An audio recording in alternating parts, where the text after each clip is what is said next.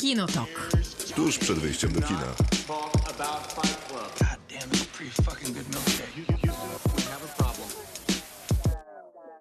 Krzysztof Majewski. Miłosława Bożek. Maciej Stasierski. To jest Kinotok. Dzień dobry i zapraszamy na dwie godziny o filmach i serialach. To nie będą dwie godziny, bo funkcjonujemy w skróconej wakacyjnej formie. Miłka wróciła z nadmorza. Zastanawialiśmy się tydzień Co temu robiłam? z Maćkiem, czy to był dzień ryby? To był dzień ryby. Ja wiem, że my się znamy długo i Jak od lat roku. jeździsz tam. Ja nigdy nie mogę zapamiętać, czy to jest ja dzień ryby. Ja cię zaskoczę. W przyszłym roku zapraszamy serdecznie na Hel, na półwysep, ale dosłownie na Hel, dwudziestolecie. Od Dnia osie, ryby. Tak, od A co osiemnastu, się dzieje? Na... Od osiemnastu lat. Dniu ryby. Od osiemnastu lat mam przyjemność być na Dniu Ryby, a ta... Czyli od lat młodzieńczych. Tak, dokładnie. Chociaż może no, nie wracajmy prawie. do tego, ile mam Dobra, lat. Nieważne. Co się dzieje na Dniu Ryby? To jest taka forma edukacji, by wszystkim tym, którzy na Hel przyjechali turystycznie, opowiedzieć o tym, jakie ryby są przeławiane, a jakie ryby dobrze może... Dobrze jeść, można jeść, bezpiecznie jest W sensie jeść. bez szkody dla, tak, środowiska. dla środowiska. Czyli dorsz odpada. Dorsz odpada jest bardzo przełowiony. Prawdopodobnie ta populacja jest już nie do odratowania, nasza bałtycka. Czekaj, to zróbmy to w pozytywny sposób. To co można jeść? Są bardzo fascynujące ryby w Morzu nazwę? Bałtyckim. Jest na przykład babka. Babka. Jest kilka rodzajów babki, ale babka to jest ogólnie cały gatunek. Ona ma też podgatunki. Jest mało urodziwa babka. Warto sobie zobaczyć jej zdjęcie na internecie. Co lepsze, ryby są mało urodziwe. I ona smakuje podobnie do tuńczyka. Jest mniejsza gabarytowo, no ale ma zbliżone takie bardziej zwięzłe, mięsne mięso. Ale to nie jest biała ryba. W sensie nie, białe to mięso. nie jest białe mięso. Czyli rzeczywiście tuńczyk mógłby być. No mógłby być. Jest mhm. miecznik.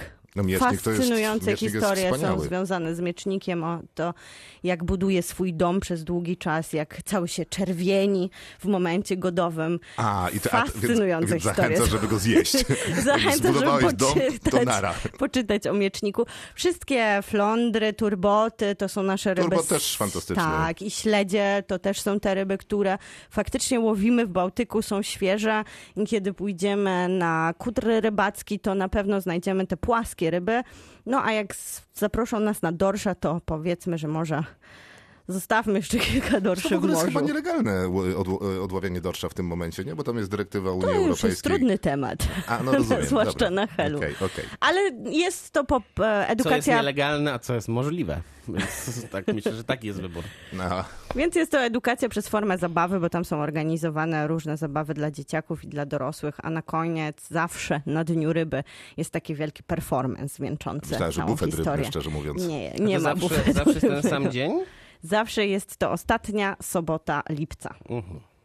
No to zapraszamy, ale to już za rok niestety, a tymczasem... Na dwudziestolecie. Na dwudziestolecie, a tymczasem zapraszamy... A to w ogóle musiało się nieźle zmienić z tymi rybami przez dwadzieścia lat. Dosyć, tak. I z Dniem Ryby również. Ja się uśmiecham, bo ta nazwa jest jednak od Dzień dwudziestu ryby? lat zabawna, tak samo dla mnie. Jak komuś mówi, jadę nad morze pracować na Dzień Ryby, to zawsze się śmieje głośniej chyba niż ci, którzy, którym to opowiadam. Tak, tak, bo ludzie wpadają w taką konsternację. Dobra, zostawmy te Dzień Ryby, dzisiaj mamy do porozmawiania. Ale słuchajcie, muszę wam opowiedzieć o moich no, wakacjach. Nie, nie oglądałam nic, taki miałam plan na siebie, zwłaszcza nad morzem to nie, nie jest e, trudna sprawa, ale przeczytałam książkę Mikey Seven. Będzie film Mikey Seventeen w marcu przyszłego roku. To reżyser Parasite i Robert Pattinson w roli klona, bo jest to opowieść o klonowaniu, o nieśmiertelności. No tak, I w Polsce jest dostępna tylko po angielsku, ale jest to naprawdę, jak to często science fiction bywa, dosyć przystępna po angielsku książka. I już nie mogę się doczekać tego filmu. Jest to super scenariusz filmowy. No i też nie mogę się doczekać kilku Pattinsonów. Nie chciałabym tu spoilerować, ale będą czasami ze sobą bliżej uh. niż powinni. Uh, uh, uh. Ja skończyłem Sekretną inwazję za to, Tajną inwazję. O, ja zaczęłam i jak? Bo no, nie, mnie nie, nie przekonała kończyć. zupełnie na początku, ale, ale też... Nie znaczy, warto nie, początek, kończyć. Nie, bo początek jest najlepszy, a tam naprawdę jest znacznie, znacznie gorzej im dalej w las. Ale to chyba nie jest jakieś odkrywcze, w sensie gdziekolwiek w internet się zajrzy, to wszyscy uważają mniej więcej tak jak ja. I to jest chyba, nie jestem tego pewny, to jest do sprawdzenia, ale tak na dziewięćdziesiąt procent to jest najgorzej odsuniana produkcja Marvela. Marvela. No szkoda, bo potencjał jest teraz spory na kosmitów. No, ale najwyraźniej nie na tych, nie na, najwyraźniej nie w tej formie. Strasznie zmarnowana historia. Żal mi tego Nicka Fury'ego, bo naprawdę wydawało mi się, że to jest taka postać, która zasługuje na oddzielny serial i można było zrobić o tym super opowieść. No, a jest to strasznie rozmemłane, kompletnie o niczym i tylko Olivia Colman mnie tam cieszy. Olivia Colman, o której dzisiaj będziemy mówić w takim no, cameo. Prawda. Ale no to ona, ma bardzo, ona bardzo podobną rolę ma w tej sekretnej, w tajnej inwazji. Jest to bardzo też cieszące. Tak, jest, jest, jest. Natomiast no, Olivia Colman występuje tu w bardzo podobnej roli i w zasadzie to cieszy mnie dokładnie tak samo jak w Niedźwiedziu, Miśku, The Bear, o którym będziemy za moment rozmawiać. Wcześniej w robocie rozmawiamy o naszych ulubionych filmowych i serialowych daniach. Kinotok. Tuż przed wyjściem do kina.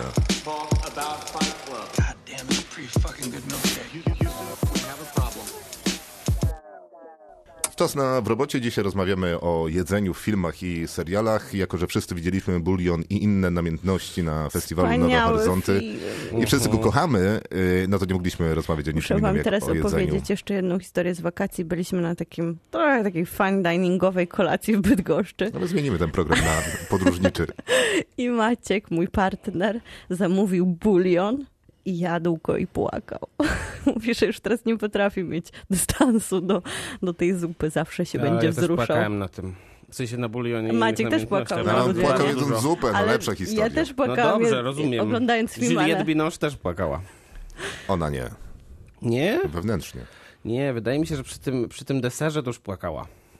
No może ale z uśmiechem, to takie wiesz, tak, to tak, inne z radości, łzy, takie z radości, tak. A to były wz- łzy wzruszenia. Nie no, jeszcze, jeśli jeszcze raz usłyszę od kogoś, że Duma i Uprzedzenie to jest najlepszy kostiumowy film, no to po prostu będę rzucał w niego bulionem i innymi namiętnościami. Ptactwem. Ptactwem też, no jak będzie trzeba. Albo wiesz, będę wsadzał takie Marfią. metalowe drążki w moją grządkę, żeby lepiej rosły warzywa. To jest tam miedziane. Cudowne. Cudowny film, cudowny ja później film. Później się dogooglowałem, czy to jest prawda i ponoć to jest prawda. Że działa? Że może działać. Muszę no. mojej mamie opowiedzieć. Ona Ta. kocha uprawę. Może będę miała swój bulion namiętności w domu rodzinnym. Dobra, zostawiamy bulion i inne namiętności, bo być może nie wszyscy widzieli, bo nie wszyscy mieli szansę, ale proszę zwrócić uwagę na ten film. My rozmawiamy o jedzeniu, o które nawet nie będę pytał, czy ważne w waszym życiu, bo, Wiadomo. bo inaczej nie robilibyśmy tego programu wspólnie. Paweł pisze, że może jestem dziwny, ale moje pierwsze skojarzenia to Do ostatniej kości. Nie da się ukryć, że jest tam dużo jedzenia.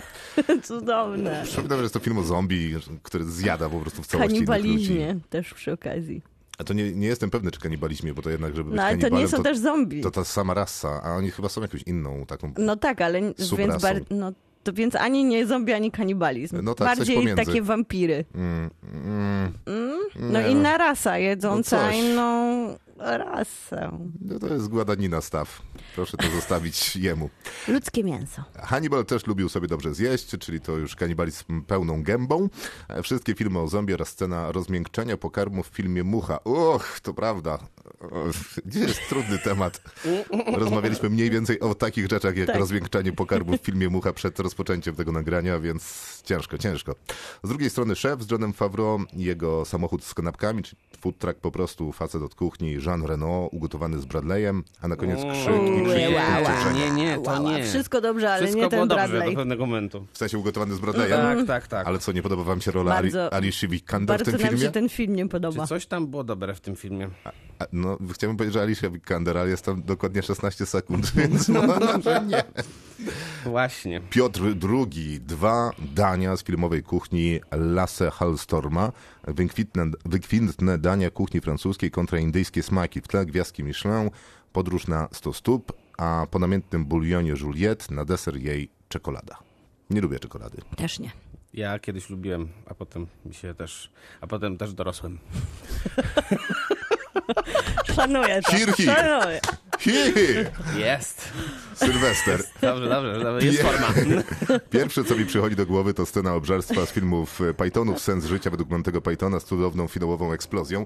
To jest oczywiście listeczek mięty. Mam to na liście, nie przegapiłem, że Sylwester to pisał. Ja naprawdę do dzisiaj to oglądam i płaczę ze śmiechu. Ja nie, nie mogę się powstrzymać. To ja nie muszę tego oglądać, cudowne. Ja mam to wprasowane po prostu w swoją podświadomość. To tak a propos oczywiście wszystkiego. To dzisiaj było omawiane, tak? A, no tak. Zaraz później włoskie kino kanibalistyczne z Cannibal Holocaust, Cannibal Ferox i królem góry kanibali na czele. Tłumaczę to tylko tym, że do normalnych osób nie należę. Sylwester, nie jesteś sam. Z tych filmów widziałem dwa. Oba wspominam czasami. Marcin, ja jestem pod wrażeniem sceny rozpoczynającej American Psycho, która idealnie współgra z resztą filmu. Początkowe napisy okraszone czerwonymi plamami płynnie przechodzą do wykwintnej kolacji z daniami, które są małymi dziełami sztuki. Poza tym mocno zapadły mi w pamięć uczty w Hogwardzie i oświetlane setkami mm. lewitujących świec. Tak, to bardzo ładne. Zresztą całkiem niedawno widziałem jakieś bloopersy z Harry'ego Pottera. Oni naprawdę zapalali te świeczki, wieszając je na takich żyłkach wędkarskich. Ale głównie jednak w pierwszej i drugiej części te uczty były. Później jakby reżyserzy już zapomnieli o tym, że te uczty John Rowling opisywała właściwie w każdej części, a, ale już nie były pokazywane tak, tak bardzo David Yates nie miał czasu na takie rzeczy. Ja miałem, że się już dużo działo. Mroczył, straszył. Gdzie tam jedzonko? Daj mi spokój, człowieku, z jedzeniem. Ja wiem, wiem. A jak, jeszcze, a jak jechał Alfonso Cuarón po drodze, to już w ogóle zapomnijmy. No, no, to był tylko wilkołak, który chciał zjeść biedne dzieci. Dana, dawno temu w Genialnym siedem zobaczyliśmy, czym może się skończyć prawdziwe obżarstwo. No to znowu dosyć hardkorowy przykład. Ja myślałem, że porozmawiamy o miłych, pięknych daniach jedzenia, a tu dostajemy jakiś straszny hardkor. Niezbyt szczęśliwie skończyło się zwiedzanie fabryki czekolady niejakiej Augustus Gloop, ukarany przez Willego Wonkę także za nieopanowanie w pochłanianiu tejże.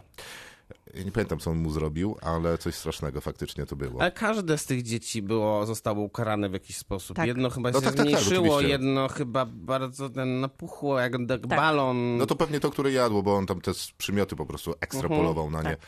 Natomiast widzieliście Timothée Chalamet jako Willy Wonka w trailerze tak. w Mediolanie w tak, zasadzie? Wygląda to fatalnie. To prawda, nie? I ten Chalamet, który tak bardzo mi pasował do Willego Łąki, też zupełnie nie pasuje. Zupełnie nie pasuje. Zupełnie. Naprawdę najgorzej to wygląda. Ale dalej jest Kylie Jenner.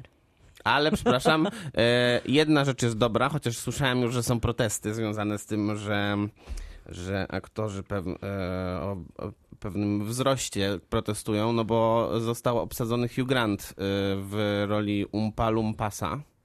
A, w sensie małorośli protestowali. Tak, tak, tak. I słyszałem, że są protesty z tym związane. A on no teraz jakimś królem komedii. Ale, ale to jest najbardziej inspirujący casting z tego wszystkiego, wydaje mi się. Taki nie, najciekawszy. Inspirujący on, do czego? On, on no nie wiem, do jakiejś zabawy wygląda. Chociażby. Bo to, to, to przynajmniej wygląda nieźle. Nie. Ale ogólnie wygląda źle. No nie, nie, no, z całego traileru też mi się najbardziej podobał Hugh Grant. No właśnie. No. Mi się po, jest... podobał najbardziej, że następny trailer to była Duna i też był już Timothée Chalamet, ale już w lepszym wydaniu. A tam się będą dobre rzeczy działy, w sensie się podoba mi się, podobają mi się akcenty. Tylko jeszcze nie wiadomo kiedy. To prawda. E, tak, bo są jakieś tam możliwe zmiany daty, bo chyba oryginalnie miało być w listopadzie. W listopadzie, tak. A już się mówi o przyszłym roku. No, tego nie zniosę. Naprawdę jadę do Stanów protestować, jeżeli to się wydarzy.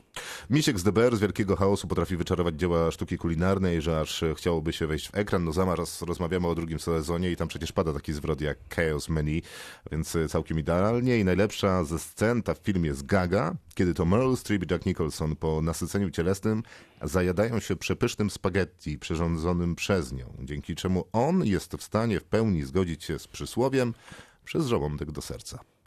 Aninka. O, przypomniał mi się kucharz, złodziej, jego żona i jej kochanek i ostatnie danie, które tam wjeżdża. Nie wiem, czy to jest tytuł filmu, ale ja nie kojarzę. Tytuł filmu długi, a później ostatnie zdanie, danie już nie jest tytułem filmu. Aha. Ale nie pamiętam ostatniego ja dania. Niestety nie. Szkoda, że nie napisała. No trudno. E, może jeszcze dopiszę na Messengerze, do czego zapraszamy. Marta z Oczywistości Wielkie Żarcie. Jest też hiszpański thriller Platforma o, o eksperymencie społecznym, w którym jedzenie odgrywało kluczową rolę. Pamiętam, że zrobił na mnie ogromne wrażenie. No, ja bym chciał wiedzieć, jaki to eksperyment teraz, więc też na Messengera zapraszam. Podobno obrzydliwie, yy, podobnie obrzydliwa była formuła ukazania jedzenia w wielorybie. W oczywisty sposób i wspomnę jeszcze o krótkim metrażu Wilnewa. Ja mam też tam jakieś obleśne pod tytułem Kolejne piętro, gdzie wielkie żarcie ponownie jest dla konsumentów tragiczne w skutkach. Jedzenie, które w kinach jest metaforą konsumpcjonizmu, chciwości, nieumiarkowania, zdecydowanie bardziej zapada mi w pamięć niż te dobre filmy o gotowaniu. To w trójkącie tam jeszcze do wielkiego żarcia dorzucić. No tak, to jest dokładnie ta sama metafora. Tak. Ta sama eskalacja. Michał, mnie zawsze zastanawiało, co jedzą ludzie w Apokalipsie. Mad Max, część Część druga, jak Max dzieli się puszką z psim żarciem ze swoim czworonożnym przyjacielem. Mad Max na Drodze Gniewu, mleko matek jako najszlachetniejszy posiłek, kebab w chleb i sól, oto dobre. A bardziej restauracja, która stanowi tło fabuły, a zarazem oś spotkań bohaterów oraz papierek lakmusowy społeczeństwa. W powietrzu wisi napięcie i oczekiwanie na tragedię. Mięso, ciekawe ukazanie kanibalizmu i relacji rodzinnych, Yellow Jacket, połączenie swego no. rodzaju apokalipsy i kanibalizmu oraz uczta w sezonie drugim, gdzie bez słów niemal wszyscy przystępują do posiłku. E, świetny głos Michała, muszę powiedzieć. Super. No, zwłaszcza z tymi Mad Maxami, e, zapomniałem kompletnie chleb o tej puszce. Chleb i sól też super. Psiego żarcia, o chleb i sól to naprawdę... dobra rzecz. To my o naszych smakach i fascynacjach jedzeniowych z filmów i seriali porozmawiamy za moment. Kinotok. Tuż przed wyjściem do kina.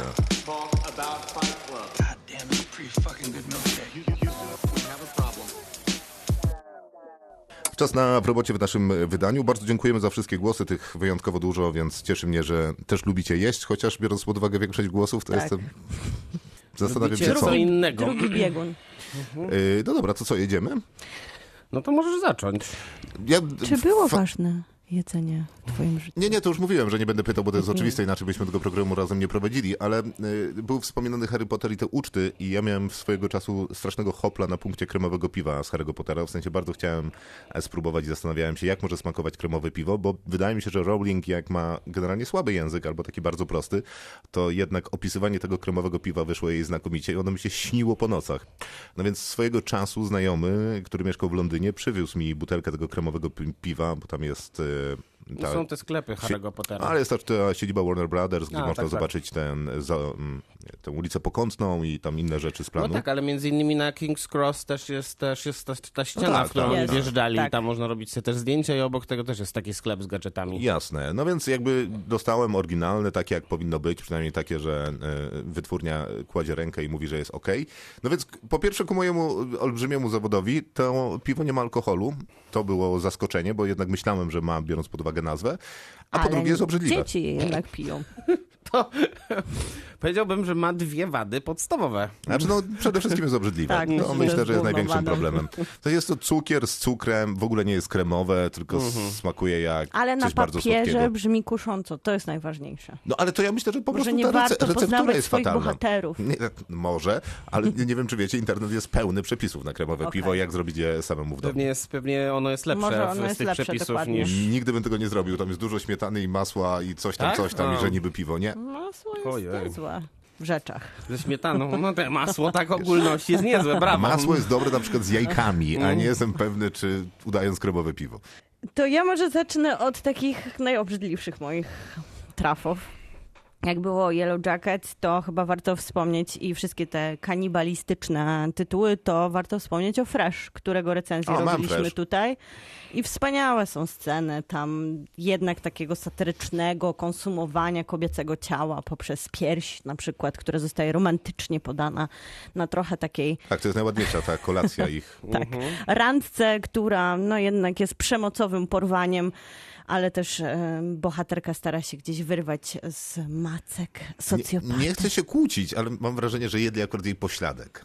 Była też albo tam jej koleżanki, być może. Myślę, że było tam kilka rzeczy, które były serwowanych, bo to była taka, wiesz, kilkudaniowa kolacja. No tak, tak, tak, tak. Ale ja pamiętam sutek. Nie. I rozmowę o nim. No, okej, okay. w sensie Warto ja nie chcę kontynuować tej rozmowy. Jest jeszcze jeden film, której sceny no nie jestem w stanie zapomnieć i jest to najbardziej cringe'owa chyba scena w mojej historii filmowej i jest to Matthew McConaughey w filmie Killer Joe, mhm.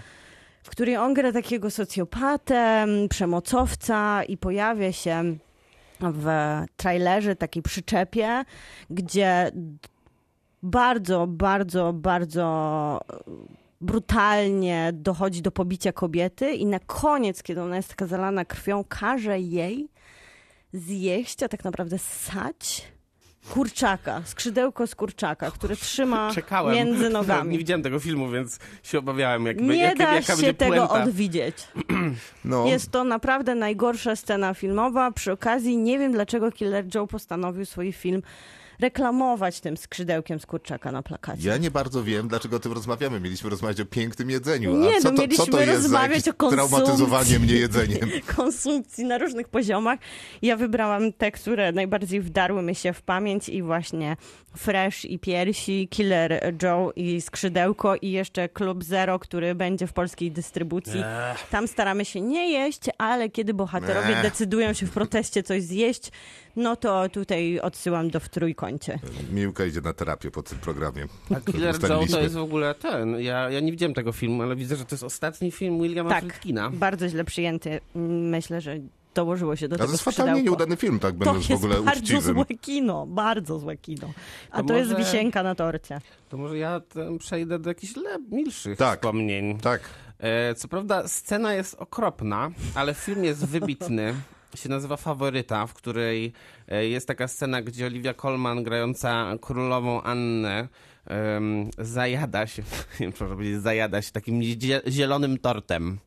Mhm. E, jak już ewidentnie jest chyba po jednym wylewie, bo, ma, bo, ma, bo jest sparaliżowana z jednej strony i to jest tak zagrane, ta scena jest tak niesamowicie obrzydliwa, jednocześnie fascynująca, że aż ciężko oderwać wzrok od tego, w jaki sposób, to też jaki, jaki sposób jeszcze ta kamera, którą Jorgos Lanthimos tam roztacza w tym pałacu, no to jest wszystko tak dobrze tam zrobione. Jeszcze tak świetnie wspaniały jakoś obzar- obrazuje obżarstwo, które często tak, jest kojarzone prawda. z tą epoką i bogatymi, którzy potrafili nie, no. tak... Nawet coś miłego ładnie, chciałeś? Dobra, ale to, żreć. To zmieniam. Yy, dobra. Nie, nie, nie, nie, nic miłego nie chciałem. Chciałem tylko powiedzieć, że najlepiej takie obżarstwo przecież obrazuje trzecia część Władcy Pierścieni, kiedy Pippin śpiewa, a Denator, Denator zajada się pomidorkami, pomidorkami koktajlowymi. Tak, tak, jest ta scena.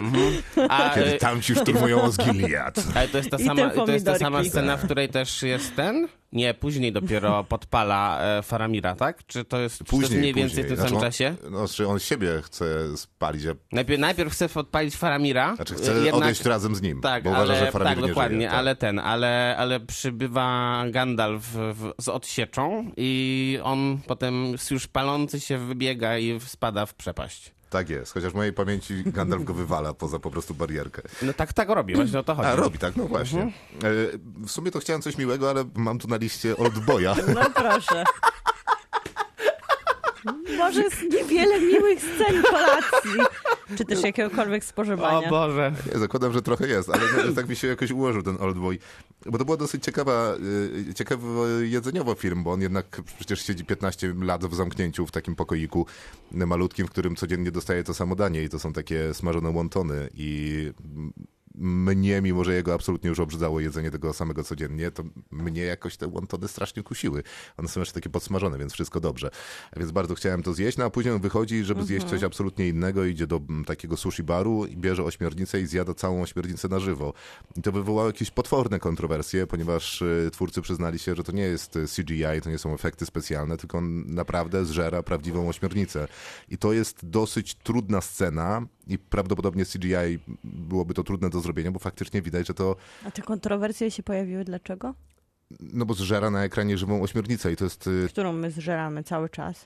No i tak. Która się, którą się zżera na żywo w no Japonii. Jasne, no jasne, że tak, no ale wiesz... Ale na surowo, przepraszam? Na no, surowo, o to no. też chodzi, że jest to bardzo niebezpieczne, ponieważ ona może zacisnąć swoje macki, które jest w stanie zacisnąć tak, nawet po tym, jak zostaną odgryzione i cię udusić, więc on wychodzi na wolność i chce się zmierzyć też z takim doświadczeniem praktycznie granicznym, więc wybiera tą ośmiornicę, której no, z jedzenia może nie przeżyć. No to ja przecież rozumiem, skąd się biorą te kontrowersje. No.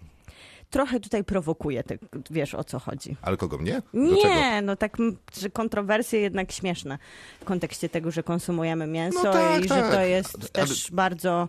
naturalne dla miejsca, o którym opowiada ten film. No tak, ale nie jestem pewny, czy to, że jest naturalne dla jakiegoś miejsca, to sprawia, że świat to nagle akceptuje, bo to nie widać to od, faktyczną od, taką od obronę tej... z sałatek.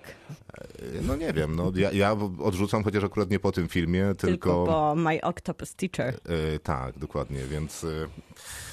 Da się, jak widać, filmem być może pewną zmianę wywoływać, a tam faktycznie widać, że ta ośmiornica nie, no nie chce być zjedzona, nie? Ona owija mu się wokół ręki, jakby widać tam jakąś obronę. Walkę. Widać też to, jak on intensywnie żuje, prawdopodobnie po to, żeby przeżyć. przeżyć. Nie, no koszmarna scena. No to ja mam taki, taki zestaw różnych scen, które idealnie się wpisują jedzenia takiego wspólnego, rodzinnego w kontekst szóstego odcinka Debera, gdzie mamy taki najdłuższy odcinek kolacji i emocji, bardzo po włosku, bardzo takich rodzinnych, toksycznych, które często dzieją się w trakcie wspólnego spożywania posiłków. Myślę, że też w amerykańskim kinie często na święto fe- fe- Thanksgiving, czyli święto dziękczynienia. dziękczynienia. I jest kilka takich filmów. Kilka ja myślę, że też. Osób. Nie mam go. Kilka też myślę, że skancelowanych ze względu na ich bohaterów, ale to American Beauty i We Need to Talk About Kevin. Tam są takie dwie sceny, w których w jednej Kevin jest skonfrontowany przez swoich rodziców ze względu na to, co stało się jego siostrze, i on tak obsesyjnie je coś, co mogłoby przypominać jej oko. Ona straciła oko przez niego i tutaj są takie intensywne emocje. Później mamy American Beauty, gdzie jest Pass me the asparagus, podaj mi szparagi. Ale w American Beauty też jest słynna scena w tym, w, jak podjeżdżają do fast foodu. Tak. I ten, i bohater grany przez Kevina Spacey w końcu się dowiaduje, że jego żona go zdradza. Tak jest. Jest też bardzo dobry film The Humans, który można zobaczyć online na internecie, w róż- na różnych platformach. On był na festiwalach. Słyszałem o nim, to jest z Richardem Jenkinsem. Tak, między innymi, tak. Nie? I Steven Yeun też gra mhm. tam. I taka bardzo teatralna jest to adaptacja sztuki w takich klaustrofobicznych wnętrzach właśnie w trakcie świętowania, święta dziękczynienia. Taka eskalacja przy kolacji w bardzo też specyficznie zbudowanej przestrzeni. Takie właśnie kino, które które sprawia, że czujemy się niekomfortowo, jakby ktoś nas zaprosił na tą kolację. W Get Out, Uciekaj też jest taka scena, bo to jest w ogóle dobry materiał, żeby konfrontować bohatera, bohaterkę, kiedy poznaje rodziców swojego wybranka przy kolacji. No to różne są emocje, zwykle takie trudne do, do, do, dla bohatera i dla całej rodziny. Jest też świetna scena w Miłość Larsa, Lars and the Real Girl, gdzie Ryan Gosling przyprowadza swoją sztuczną dziewczynę na kolację i, i kroi jej jedzenie i czasem jej podjada, żeby jednak coś znikało z talerza. No i cała jego rodzina musi się skonfrontować z tym, że no ich, ich bliska osoba przyprowadziła sekslalkę i spożywają wspólnie posiłek.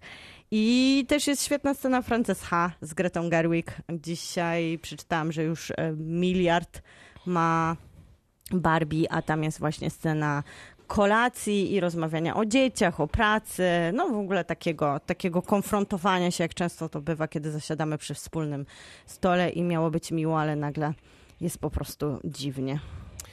To ja może połączę dwa filmy jednym, jednym motywem. Motyw, który mam na ręce, to jest Brzoskwinia i ten, ta, ten motyw łączy na pewno dwa filmy, czyli Call Me By Your Name oczywiście, ale też Parasite. To raczej w kategorii konsumpcji niż jedzenia. Tak, dokładnie. Ale o tych filmach można w sumie dwa słowa powiedzieć, bo w obydwu nie tylko, są, jest kilka takich scen, które można byłoby uznać za dosyć estetyczne, jeśli chodzi o, jeśli chodzi o kulinaria. No bo w Call Me By Your Name, nie wiem, jest scena, w której te stare Włoszki na przykład lepią, lepią e, ravioli, zdaje się.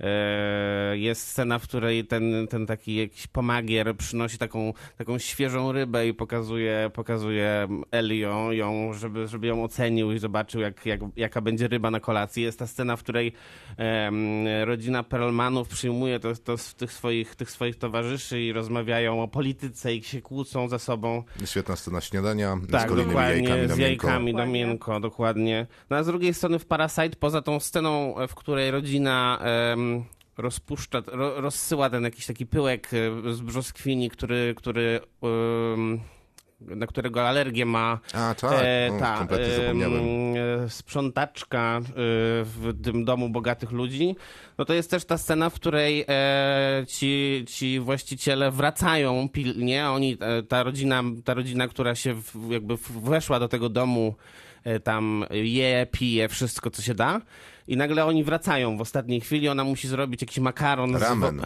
A, ramen? Nie, a nie udon? To jest ramen. A. I to jest w ogóle super zbudowana scena, ponieważ to mięso, które ona bierze, bo to generalnie ramen to jest, wiesz, no to chodzi o taką zupkę chińską, powiedzieliśmy no tak, tak, po tak. polsku. I ona bierze do tego mięso, który jest odpowiednikiem japońskiego wagyu. W Korei Południowej mają takie mięso, które nie pamiętam jak się nazywa, ale kosztuje tyle samo, jakieś zwariowane pieniądze mhm. za jeden gram. No i to jest świetna metafora tego, że oni nawet takie jedzenie biedoty w cudzysłowie traktują tak, najlepszą wołowiną na świecie.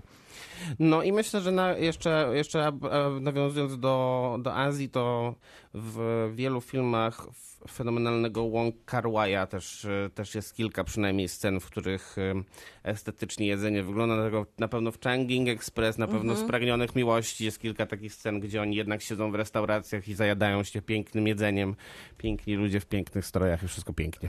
Przypomniała mi się też ta Ręka Boga, jak mówiłeś o tamtych dniach, tamtych nocach, bo tam przecież cała otwierająca scena to super jest właśnie ta taka scena. Zbierająca się włoska rodzina. No, ja tam mam z nim. Być może. Nie, ja też mam różnie z tym filmem, ale to tak pół na pół może.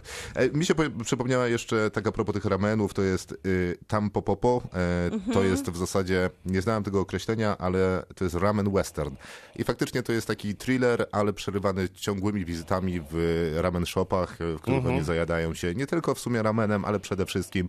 E, I to jest to, o czym wielokrotnie mówiłem, że azjatyckie kino potrafi w jakby sposób niewiarygodnie zmysłowy pokazywać jedzenie.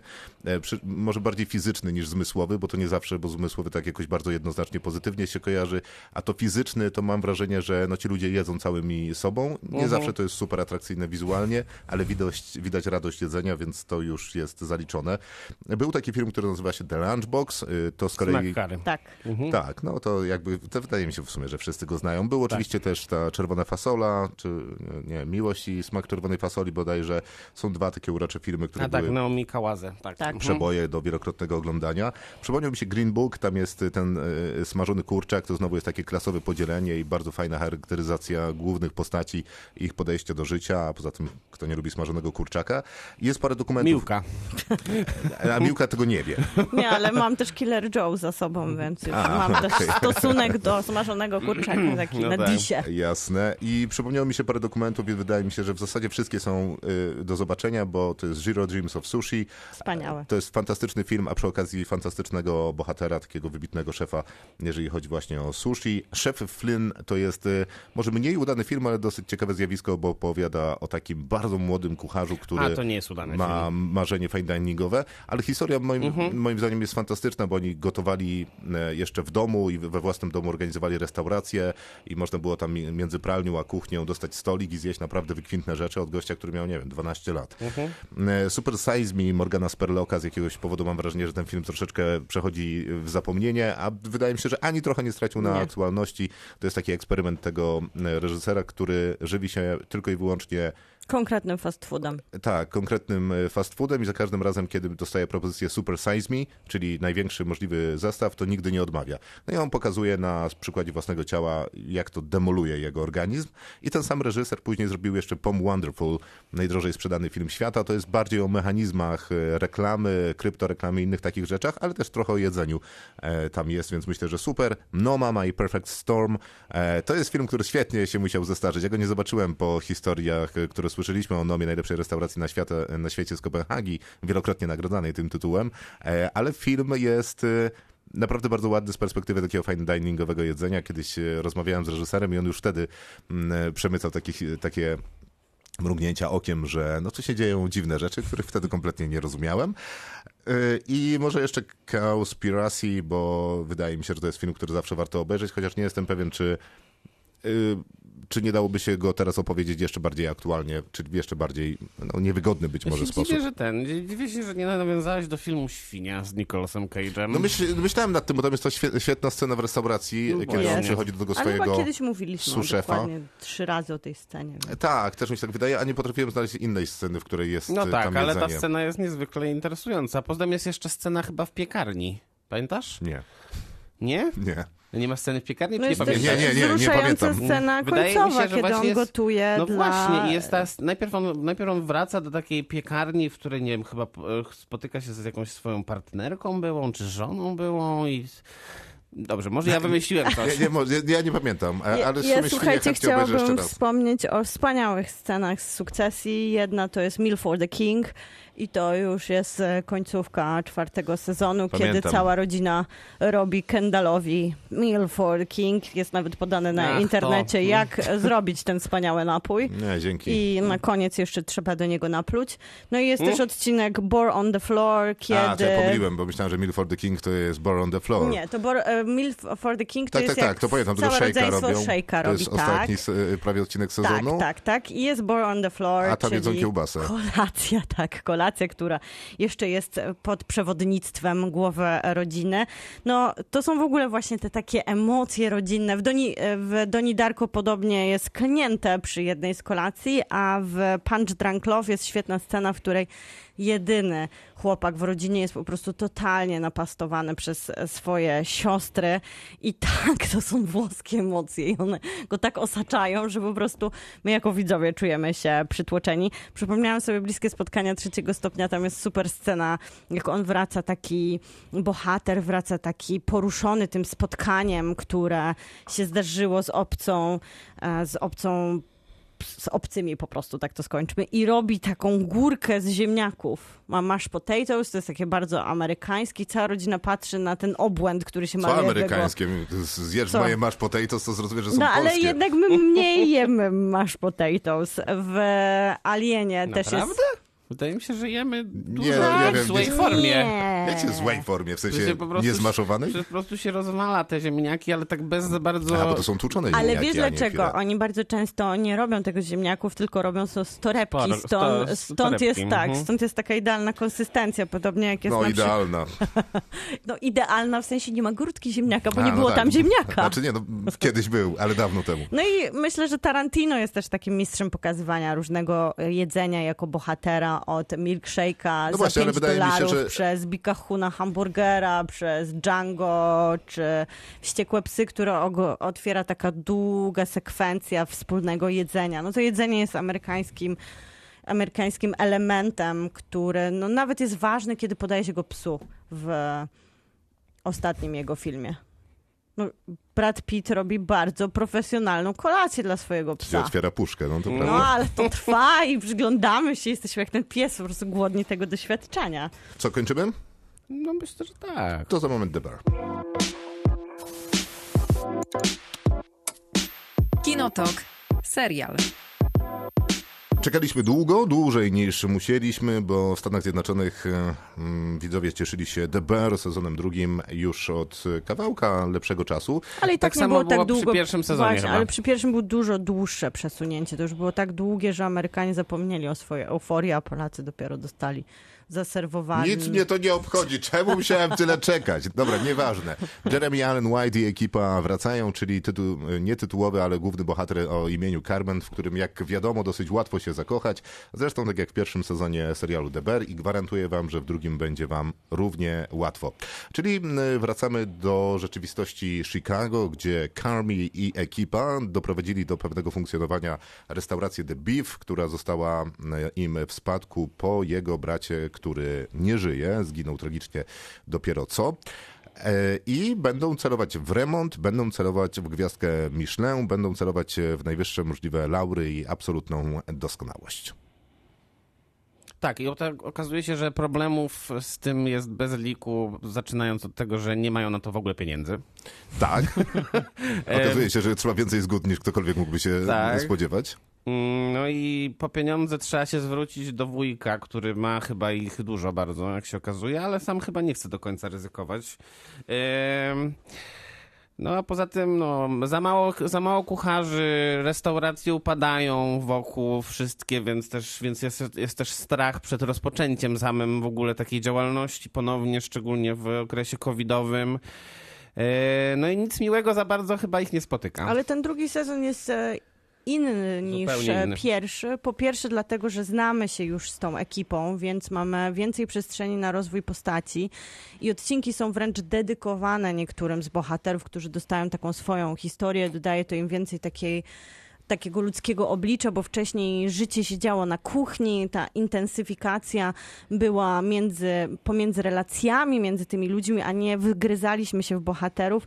Świetnie ktoś napisał w amerykańskiej recenzji, nie pamiętam gdzie, przeczytałam o tym, że pierwszy sezon był sprawdzaniem, jak funkcjonuje restauracja, a drugi sezon jest o tym, czy da się z tą funkcjonującą restauracją też prowadzić normalne życie. I trochę właśnie dla mnie ten sezon jest o ludziach bardziej niż o kuchni, chociaż tym razem widzimy więcej jedzenia, więcej takiej fizycznej pracy w kuchni, to naprawdę jesteśmy w stanie zrozumieć motywację niektórych bohaterów i nagle w tym drugim sezonie ci, którzy nas irytowali, ci, którzy byli irracjonalni w swoich zachowaniach, nagle stają się bardzo ludzcy i bardzo bliscy naszemu sercu, bo to jest chyba jedna z najważniejszych cech Debera i w pierwszym i w drugim sezonie on potrafi łączyć właśnie takie opowiadanie z wielkimi emocjami, takimi nieprzyjemnymi bardzo często, jak to na kuchni, takimi w jednym zamkniętym pomieszczeniu, które obciążają nas bardzo, z taką niesamowitą czułością w opowiadaniu o ludziach. Gdzieś jest niesamowita, zachowa- niesamowicie zachowana granica pomiędzy rozrywką a takim trochę cheesy amerykańskim opowiadaniem o tym, no właśnie, ale jacy chciałem, jesteśmy. Chciałem do tego nawiązać, bo ja mam, czy nie, to nie jest problem, tylko to jest takie jakby zapytanie, czy wy mieliście podobnie, bo pierwszy sezon D B R wydawał mi się rzeczywiście je, je, je, przez większość, nie wiem, gremiów przyznających nagrody na przykład, jest klasyfikowany jako komedia.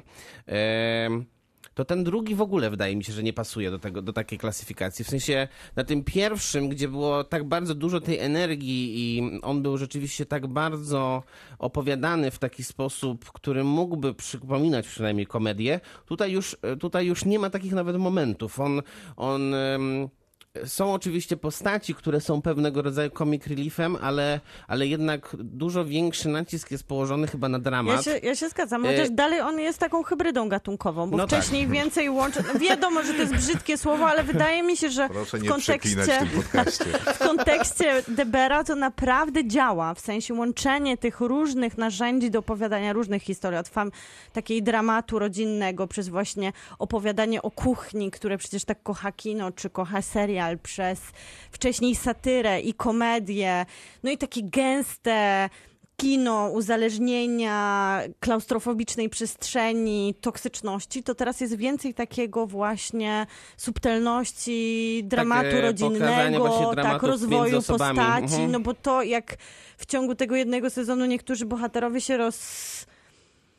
zmienili, rozkwitli, stali się ludzcy. No to jest niesamowite, jak udało się mhm. to scenariuszowo też stworzyć, bo wydaje mi się, że nie dałoby się opowiadać tej historii, gdyby nie były tak przemyślane i zbudowane jak puzzle te odcinki. A ja nie wiem, czy one są tak jakoś super zbudowane i przemyślane jak puzzle, natomiast y, wydaje mi się, że to jest nadal komedia, tylko że to jest ten wygodny odpowiedź, że to jest czarna komedia. Zresztą tak było przecież z Ramim Christophera Storera, który jest twórcą i scenariusza, i reżyserem większości odcinków, i showrunnerem tego serialu i podobnie jest, wydaje mi się, w wielu skeczach Boba Burnana, Burmana, który zresztą jest wspominany tutaj w tym odcinku, a zresztą mm. Strorer mm-hmm. pisał y, część skeczy Burnama, więc y, wydaje mi się, że tam jakoś gatunkowo się mieści w tych ramach szeroko pojętej komedii. Natomiast to, że w tej formie gatunkowej opowiada jakąś tam historię, która bywa smutna, wzruszająca i poruszająca, no to też nie wydaje mi się, że było problemem. Zresztą w gruncie rzeczy, tak jak Miłka używa tego brzydkiego słowa, kogo teraz obchodzi, jak to klasyfikujemy w gruncie rzeczy poza gremiami. No, gremia nagradzające. Tak. Oni się tym martwią. Ja mam dziwną dosyć relację z tym D B R drugim sezonem, ponieważ mam takie wrażenie, że najgorsze odcinki drugiego sezonu są gorsze niż najgorsze odcinki pierwszego sezonu, natomiast najlepsze odcinki drugiego sezonu są nieporównywalnie lepsze od najlepszych pierwszego sezonu. I nie wydaje mi się, żeby on tak bardzo... A które byś tak, na...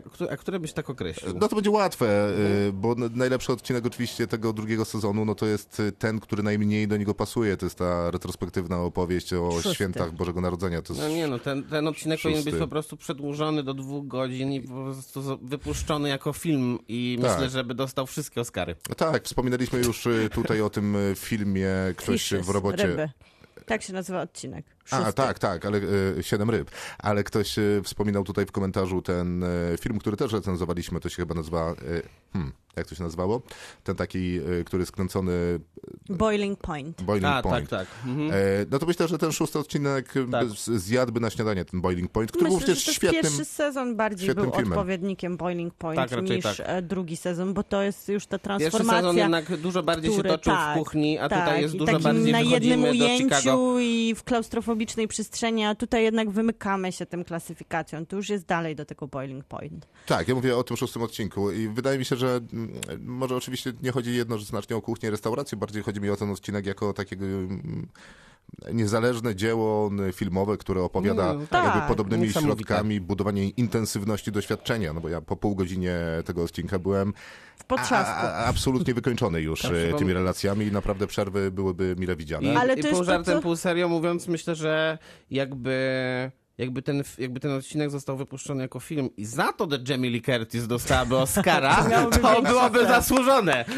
Bo brawo, tutaj przypominamy par, parówki, ale to też jak mówiłam o tych puzzlach, to dla mnie ten odcinek jest taki ważny w kontekście tego, jak on nagle naświetla nam bohaterów. Bez niego Forks, czyli Widelec, następny odcinek, który przedstawia nam kuzyna już dużo bliżej jego transformacji, nie byłby możliwy bez, bez tego wprowadzenia tej nie. toksyczności i tej rodzinnej struktury, bo to są nagle inni ludzie. Po spędzeniu tej kolacji przy jednym stole z nimi, zobaczeniu, jakie mechanizmy rządziły energią, rodziną, toksycznością, to ja już patrzę na każdego z tych bohaterów inaczej. I to jest super zabieg i, i taki serialowy w strukturze opowiadania, scenariusza i właśnie takiego budowania emocjonalności, bo jak nie mogłam zrozumieć Richiego nigdy wcześniej, to nagle rozumiem go zupełnie w, innych, w, w innym świetle i bez tego nie, nie wydarzyłby się odcinek. Znaczy moim Fox. zdaniem bez żadnego problemu by się wydarzył. Ja w sensie rozumiałem jakby w pełni, mogłem pominąć ten odcinek i pierwszy sezon w zasadzie opowiadał mi wystarczająco dużo o Richim, żeby zrozumieć tę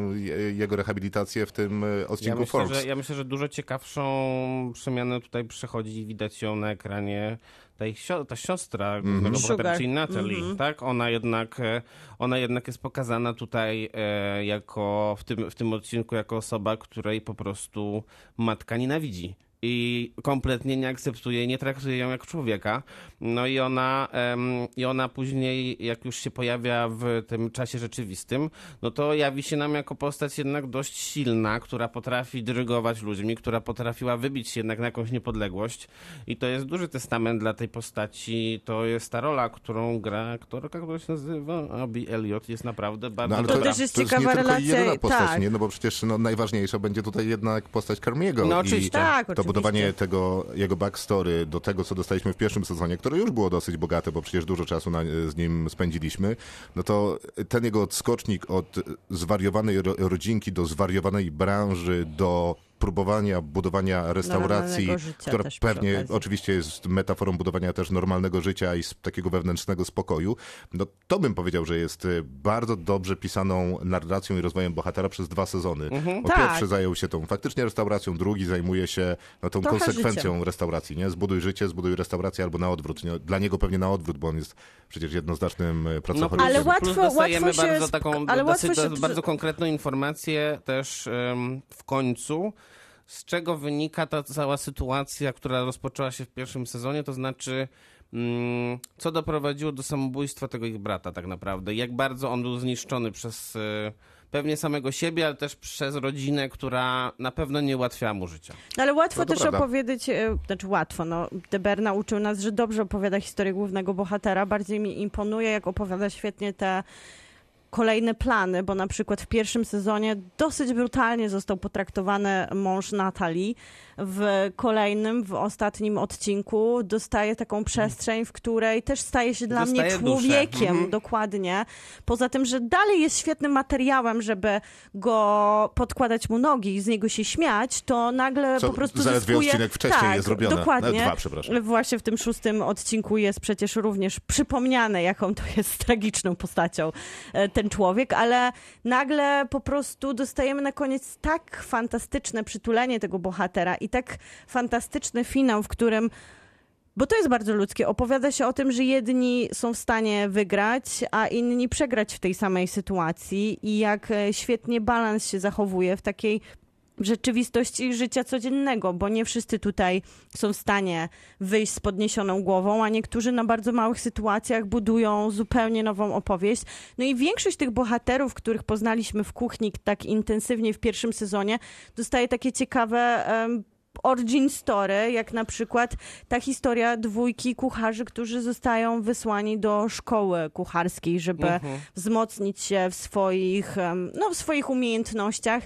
I to też jest taka ciekawa opowieść o tym, jak znaczy, czasami trudno... Nie, ja nie mówię o wyjazdzie do Kopenhagi, nie, nie tylko dobra, mówię tak. o tym, o tej kucharce i kucharzu starszym. Tak, on nie jest w stanie, tak, on nie jest w stanie przyjąć zmian i dostosować się do nowej sytuacji. To jest takie ciekawe, krótkie bardzo...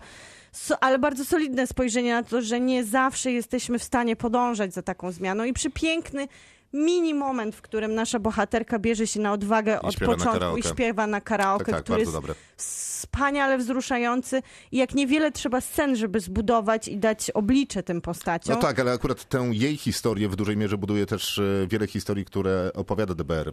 On opowiada przecież z jednej strony o tym Karmim, całej jego, jego historii, z czego to wynika i dlaczego tak jest i jak on tam buduje życie i restaurację, ale ta druga opowieść jest jednak o tym, że też wpisująca się w Karmiego, którą bardzo lubię, że możesz zacząć dążenie do perfekcji jakby w dowolnym momencie życia. W sensie mogłeś przebimbać czterdzieści lat i możesz zacząć w tym momencie jakby to nie jest trudne. Nie? W sensie mhm. to jest super trudne, może to nie jest łatwe, ale da się to zrobić i oni wszyscy przecież zaczynają tę tę drogę do, do jakby kulinarnej doskonałości. Jako dorośli ludzie. Jako dorośli ludzie, no wiesz, no, najlepszym oczywiście przykładem jest kuzyn, no ale ona przecież też, tak, ona jest tak, jeszcze tak. starsza od to niego. To też pokazuje, tak, tak, tak. że oni tak naprawdę zaczynają, ale z drugiej strony wszyscy mają świadomość, że to jest ich ostatni moment.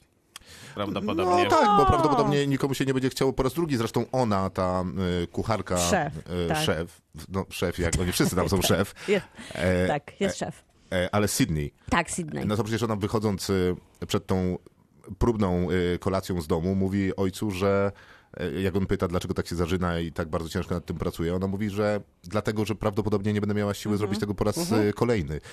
No więc można zaczynać w dowolnym momencie, ale w pewnym momencie faktycznie no nie będzie się chciało robić tego jeszcze raz, zaczynać no bo właśnie, od nowa, bo poświęcać się w całości. Jest na innej ścieżce życiowej, każdy z nich jest też w innym momencie życia. Jedni są tam, gdzie może się już mogą już nie znieść tego dalej psychicznie. Inni dopiero dostali szansę, że ktoś z nich uwierzył i rozpoczynają nowe życie. To jest ciekawe, jak bardzo różnorodna jest ta ekipa. I niby to pokazywało, pokazywała ta klaustrofobiczna kuchnia w pierwszym sezonie, mhm. że to jest zderzenie charakterów, że to jest zderzenie siły, że to jest walka trochę o marzenia, ale trochę też o w ogóle przetrwanie.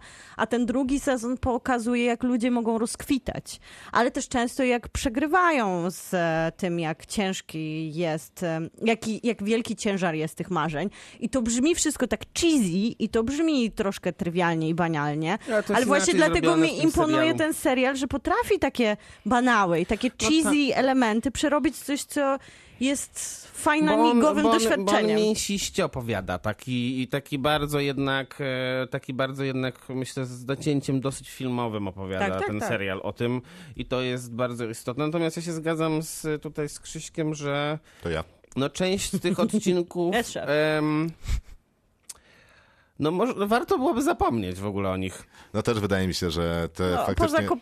My, na pewno myślimy wszyscy o Kopenhadze. No to jest nieznośne. Kopenhaga jest straszna. I, w sensie jest nie... jakby wyjęta z innego I serialu. Też, I też nie... nie przydaje nie, nie się nam do niczego później, bo jak jeszcze niektóre Nudna. odcinki są w stanie jakby uzupełnić to, co się dzieje w kolejnych, to Kopenhaga jest w sensie mi się bardzo dziwi struktura opowiedzenia tego odcinka, w sensie te przebitki wzięte z jakiegoś stokowych y, y, bibliotek mhm. ujęć Kopenhagi i przebitki, przebitki, przebitki, muzyczka, dwa dialogi, do widzenia, koniec odcinka. No przecież co za tragedia.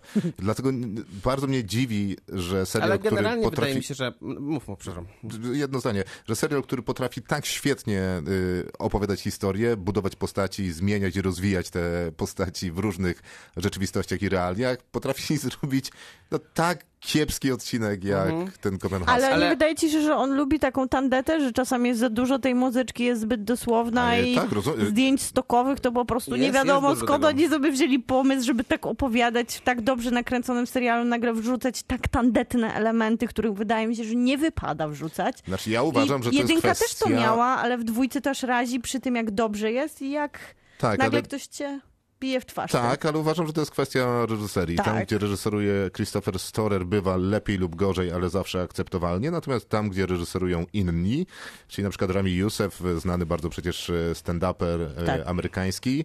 To już tak... I też własny serial ma, o którym już wcześniej mówiłeś. Oni tak, współpracują. To, prawda, tak. to już wcale tak dobrze nie, nie jest. jest. I być może jest to kwestia rozumienia materiału, jakiegoś takiego dogłębnego, bo być może tam Storer ma to jakoś poukładane w głowie lepiej niż inni. No ale to po prostu czuć. Chociaż te otwierające odcinki też, te dwa, które Storer reżyseruje, tak. są takie, że można było, jakby, jakby to był początek pierwszego sezonu, to chyba bym odłożył serial.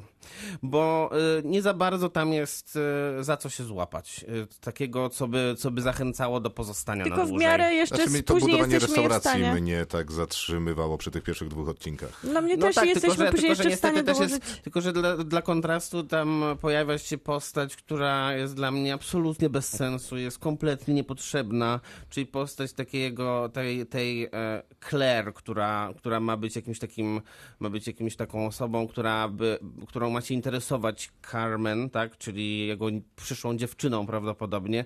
Po co jest ten wątek, w ogóle nie wiem. A nie, to dla mnie on jest jak najbardziej taki konsolidujący ja, ja to, ja nie. konsolidujący to, że opowieść o budowaniu marzenia to jedno, ale czy jesteśmy w stanie też Ty budować życie obok, życia. Tak jest, tak, tak, to, to bez to. tego Carmen nie mógłby no dobrze, nam opowiadać to, tej okay, historii. Ale to, to, to dlaczego ta bohaterka jest taka jakaś bezpłciowa i wyzuta z emocji dla nie mnie? Nie jest. No, ja, ja ją lubię. Ja, ja uważam, że po prostu ma taki charakter. Może by się z nią nie kolegował. No nie, ale, na pewno nie. ale jest bohaterką z krwi i kości. No i też mi się wydaje, że jest taka dosyć ja kupuję miarowa. też między nimi tą dziwaczną chemię, która się opiera trochę na opowieści Moja pierwsza miłość. Kiedyś zobaczyłem ciebie i nie mogę cię zapomnieć. I to, że oni odgrzebują te no emocje. To jest ta cheesy tak, y, narracja, tak. którą oni potrafią posługiwać się... No sprawnie. Właśnie, też mi się wydaje, że sprawnie, bo nas bierze, Maćka nie bierze, więc być może ta granica trochę no nie, jest tutaj ja zaburzona. Dla równowagi to bym wolał, żeby na przykład żeby na przykład Oliver Platt występował we wszystkich odcinkach. Albo Olivia Colman, tego po prostu która bardzo. tu ma cameo. Ja na przykład uważam, że ta, ta Kopenhaga pokazuje też, że jak Markus, bohater, się sprawdza w tym castingu takim idealnym do drugiego planu, to nie do końca jest już w stanie unieść swój włas, no dobra, swoją własną opowieść. Ileż tu jest znakomitych takich akcentów w obsadzie. No, no Sarah Paulson, która znikąd się pojawia. Cudowna para na tej kolacji, bo to ona też ma swojego partnera, oni we dwójkę działają. Idealnie. Tak, no i tam przecież na tej kolacji jest też Bob Odenkirk, tak. więc no Polak. naprawdę... Szapoba. Nie, no fenomenalne. Olivia Colman przecież w fenomenalnym cameo. Jest też Matty Matheson, którego w ogóle polecam, kanał YouTube'owy, bo to jest szef kuchni, to jest ten elektryk, czy też no, ten, który elektryką się długo zajmuje, czy tam gazem. Mhm. E, polecam jego kanał, on ma znakomity show, w którym jadą, to się nazywa The Burger Show. Zresztą on awansował przez... w tym roku, w tym sezonie na takiego stałego członka już tak, głównej tak, obsady. Tak, mhm. tak. I tak. jadą przez Amerykę i próbują najróżniejszych burgerów amerykańskich, w tym burgera gotowanego no i na parze. Jest tym deberze. Ja bym no, i chciała... Jamie Lee Curtis. no i Jamie Lee Curtis. Jednak halo. No po prostu, co tu się dzieje? Dlaczego, dlaczego, te, dlaczego w tym lutym, czy tam marcu, kiedy były Oscary, nagle... Tak. Bo oni, już, bo oni widzieli The Bear. Oni wiedzieli o tym chyba, że to tak, powstało, tak? tak? I widzieli i stwierdzili, że, a, że na dobra, zapas. już niech będzie. Nikt nie będzie jęczał. Dobra, będziemy oceniać? Ja dam dziewięć. Ja dam ja osiem. Też. dziewięć. Kinotok. Film. Czas na ostatnią recenzję dzisiaj. To jest taka recenzja, którą stwierdziliśmy, że zrobimy, bo będzie brakowało nam materiału, a jesteśmy w takiej ograniczonej wakacyjnej formie, w tym sensie, że odcinek jest troszeczkę krótszy. Nawet szukaliśmy czegoś w streamingu, co warto było zobaczyć. Marciek zaproponował film, który nazywa się Living, czyli Życie. A to dlatego, że występuje w nim Bill Nye, który był nominowany do Oscara za tę rolę. Maciek? Tak. Dlaczego ja to zrobiłem? Nie wiem. Film się nazywa Living. Po, zdaje się, że jest dostępny już na platformach streamingowych. Jest na pewno dostępny na platformach streamingowych z tytułem Życie. Jest to film, którym Bill Nye gra urzędnika w londyńskiej Radzie Miasta, który dostaje informację, otóż, że za sześć, może dziewięć miesięcy na pewno umrze, bo ma nieoperacyjnego raka. I zbie- postanawia zmienić swoje życie i z nudnego urzędnika postanawia się zrobić człowiekiem, który będzie pomagał ludziom. Tak, to są jakoś lata, które? pięćdziesiąte? E, tak, to jest pięćdziesiąty trzeci rok. Mhm. I e, ważna rzecz. Film jest oparty, scenariusz tego filmu, który nas, nas, napisał noblista Kazuo Ishiguro, e, jest oparty z kolei na filmie Akiry Kurosawy Ikiru. Którego nie widziałem. Którego ja też nie widziałem. A ten Ale Kazuo kolei... Ishiguro robił między innymi, nie wiem, Nie opuszczaj mnie. Tak. Tak, a, a ten z kolei jest oparty na... Ten scenariusz Kurosawy jest z kolei oparty w części na e, noweli Tołstoja dź, e, Śmierć Iwana Ilicza. Okay. Więc generalnie dużo, powiedziałbym, wysok, dobrych nazwisk, dużo to, dobrych inspiracji. To same legendarne nazwiska. I straszne nudziarstwo. Niemożliwe. I takie kino, które... E, A Myślę, to jest takie że... kino telewizyjne? To jest A, takie potwornie. kino, które B B C może by nakręciło, ale raczej tak w, na przełomie lat siedemdziesiątych i osiemdziesiątych, kiedy raczej nikt się za bardzo nie interesował tym, żeby, nie wiem, w backgroundzie było coś ciekawego, tylko... Albo w tym pierwszym groundzie. Albo w pierwszym planie. A będą retrospektywy w takiej sepi? Nie, na szczęście w sepi nie ma. Ja nie dotarłem do retrospektyw, ale Maciek ale mówi, są że są. Ponieważ są, to jest tak. jeden z tych filmów, przy którym zasiadłem, stwierdziłem, że okej, okay, niech sobie leci, bo to przecież będzie jakieś sympatyczne kino. Bill Nye, wybitny aktor, przecież można na niego patrzeć godzinami, a słuchać kolejne kilkanaście godzin. No więc pooglądałem może ze czterdzieści minut, męcząc się każdą sekundą i mam wrażenie, że to jest takie graniczne doświadczenie tego wyobrażenia o urzędniczym życiu z dwunastu prac Herkulesa, że jak masz takie urzędnicze piekło, w którym musisz funkcjonować, załatwić jakąś sprawę w urzędzie i wiesz, każda sekunda po prostu do szału cię doprowadza. Dlaczego to nie może być lepiej zorganizowane? To mniej więcej takie jest doświadczenie oglądania tego filmu. Do szału cię doprowadza. Dlaczego to nie może być troszkę lepsze, lepsze lepiej zorganizowane, lepiej opowiedziane? Nie mam zielonego pojęcia. Nikt w sensie tego nie wie. Rozumiem, że to jest Kazuo Ishiguro. To jest trochę jego nie, temat. No, Snucie się po ekranie, które jest urocze, ciekawe, gdzieś tam poruszujące głębokie y, nuty twojej duszy. Tak, ono zawsze jest liryczne. Tak, nie? To jest on. Tylko, że tu nie ma nic z tego. Tylko, że to jest takie nudziarstwo. Może i, potrzebna by um, była współpraca z dobrym reżyserem, tam, żeby opowiadać tam plumka, taka muzyczka jakaś. Co, ca- przez cały film po prostu jakieś takie plumkanie. Nie wiadomo Muzyczka w ogóle, o co chodzi z tą muzyką. Tak, dokładnie. A poza tym nie pasuje w ogóle do wydarzeń, mam wrażenie. Nie wiem, tam kompozytor jakiś napisał, a dobra, to tutaj będzie taka wesoła. No, a w tym momencie akurat dostaje informację, że, że raka będzie miał. No, no i okej. Okay. No i reżyser, reżyser ktoś nazywa Oliver Hermanus, chyba nie za bardzo ma kompetencje, żeby dobierać jakby ja nie sceny wierzę. do muzyki, nie wiem, prowadzić aktorów. Nie wierzę, że on widział pierwszy montaż. Nie wierzę, że on był przy montażu. No nie ma takiej opcji. No i potem mamy jeszcze tego Billa Nye, który... I tu jest problem, bo generalnie Bill Nye jest wybitnym aktorem, tak jak powiedziałeś, którego chce się oglądać, bo on jest magnetyzujący na ekranie. I...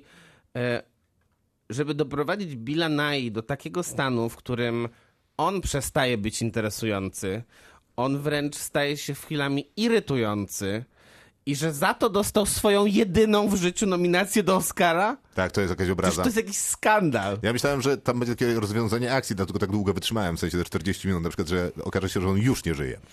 Aha. I teraz okay. wszystkich zeżrę, bo jest zombie. I to jest w zasadzie jedyne, co mogłoby mi ten film uratować. Nie, no, ja nie fatalny, będę oceniał, bo nie fatalny. widziałem, ale podejrzewam, nie. że ty będziesz. Ja... Yy... Dwa. O. I nie oglądajcie tego filmu, naprawdę nie oglądajcie, mimo że... Yy... Tylko tak, tak, tak informacyjnie jeszcze. Na Rotten Tomatoes dziewięćdziesiąt sześć procent przy średniej ocen osiem na dziesięć. Boże, od kogo? Od I krytyków? Na Metacriticu wow. osiemdziesiąt jeden na sto y, Universal Acclaim. Tak? No to właśnie dlatego polecam wam wszystkim dalej korzystać z agregatorów opinii, bo są takie świetne. Dobra, to wszystko. Ale Billa Nye zawsze warto obejrzeć, więc może w następnym filmie po prostu. Jesteśmy na Spotify, gdzie szukamy pięciu gwiazdek, a także obserwowania. Jesteśmy też na Facebooku jako Kinotok Podcast. Bardzo dziękujemy i do usłyszenia. Dobranoc. Kinotok. Tuż przed wyjściem do kina.